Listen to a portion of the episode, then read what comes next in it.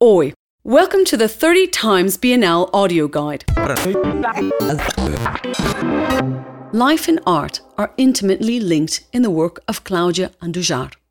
Her art has had a broad political dimension to it since the 70s, when she set photojournalism aside in order to, as she says, get to know the Yanomami Indians and take some pictures.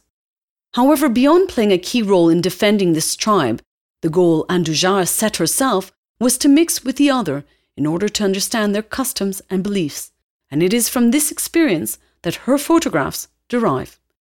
For the artist, the Yanomami worldview sees man and nature as one and the same being. Her challenge was therefore to reproduce this conception in images. The series you see in here is entitled Marcados, and it was originally shown at the 27th Biennale in 2006. While this series portrays individuals worn by the hardships of life that has been thrust upon them, it also presents faces that are unafraid to stare into the camera and express their identities. Andujar's photographs seem to suggest that survival comes through the affirmation of a culture, a proud sense of belonging to a group, and the preservation of identity.